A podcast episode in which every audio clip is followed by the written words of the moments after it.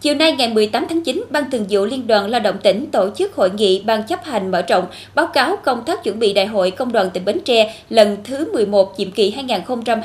2023-2028. Lãnh đạo Liên đoàn Lao động tỉnh báo cáo kết quả phê duyệt nhân sự của Ban Thường vụ tỉnh ủy và Đoàn Chủ tịch Tổng Liên đoàn Lao động Việt Nam về nhân sự Ban chấp hành Liên đoàn Lao động tỉnh Bến Tre khóa 11 gồm 35 ủy viên, Tại đại hội bầu 34 quỹ viên, khuyết một vị trí phó ban sẽ bổ sung sau đại hội khi có nhân sự. Về Ban Thường vụ Liên đoàn Lao động tỉnh Bến Tre khóa 11 có số lượng là 11 quỹ viên. Các chức danh chủ chốt gồm một chủ tịch và hai phó chủ tịch tái cử nhiệm kỳ.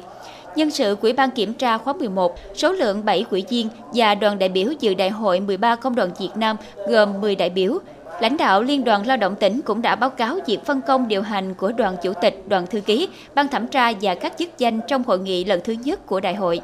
Tại hội nghị, các đại biểu tập trung thảo luận báo cáo các nội dung chuẩn bị đại hội 11 công đoàn tỉnh về in ấn văn kiện, công tác hậu cần của đại hội, các công trình và hoạt động chào mừng đại hội đảm bảo mang tính thiết thực, ý nghĩa theo tiến độ thời gian đã đề ra.